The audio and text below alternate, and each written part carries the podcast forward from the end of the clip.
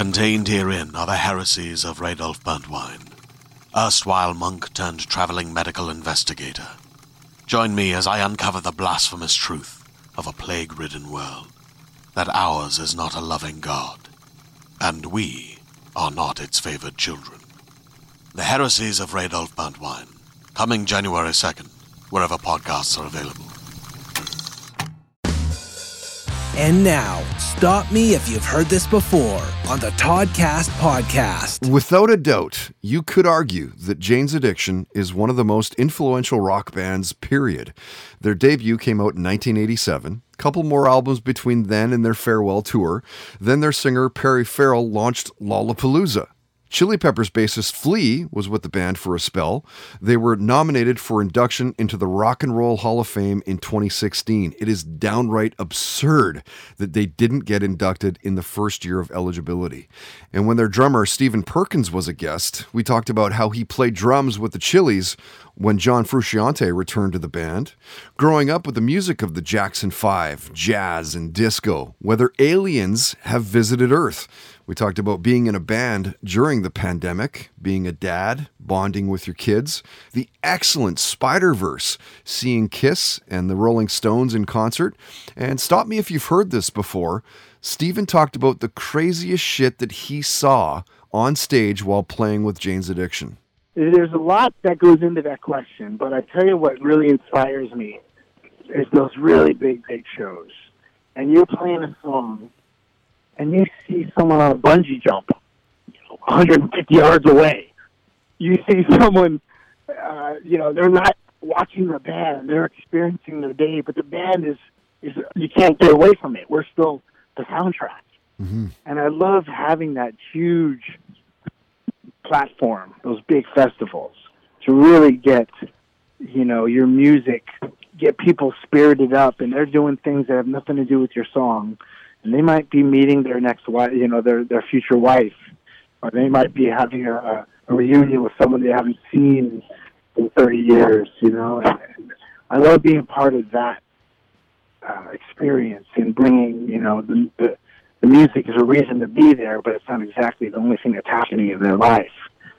But yeah, I mean, I've seen some crazy shit. I mean, Perry is, is such a great front man because he's in the moment he doesn't, you know, you have to keep an eye on him when you're playing the songs because it's not verse, chorus, verse, chorus, uh, guitar solo. It's what's happening in the moment, and then respect that, you know. And and you know, being in the band with Tommy Lee with Methods of Mayhem, and uh, you know, he was singing and playing guitar, and I was on drums. Right.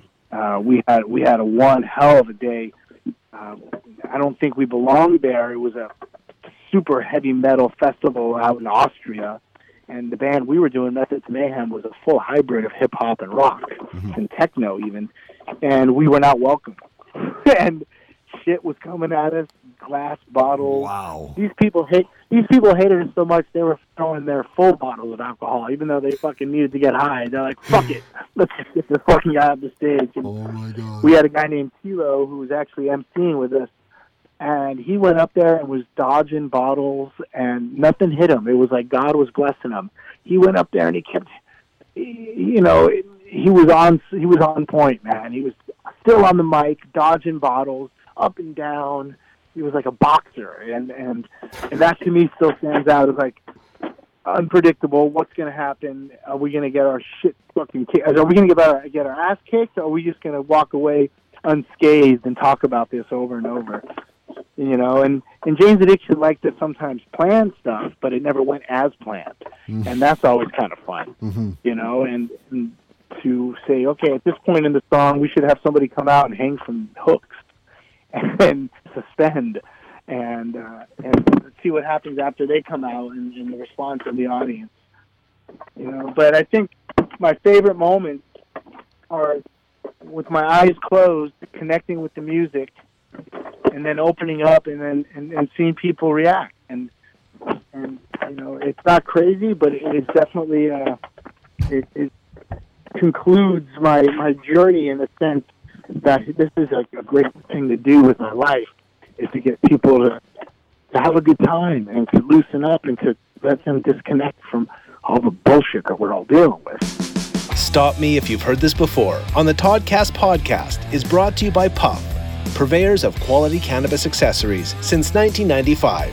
Use promo code TODCAST and get 20% off regularly priced accessories and apparel in store and online at puff.ca.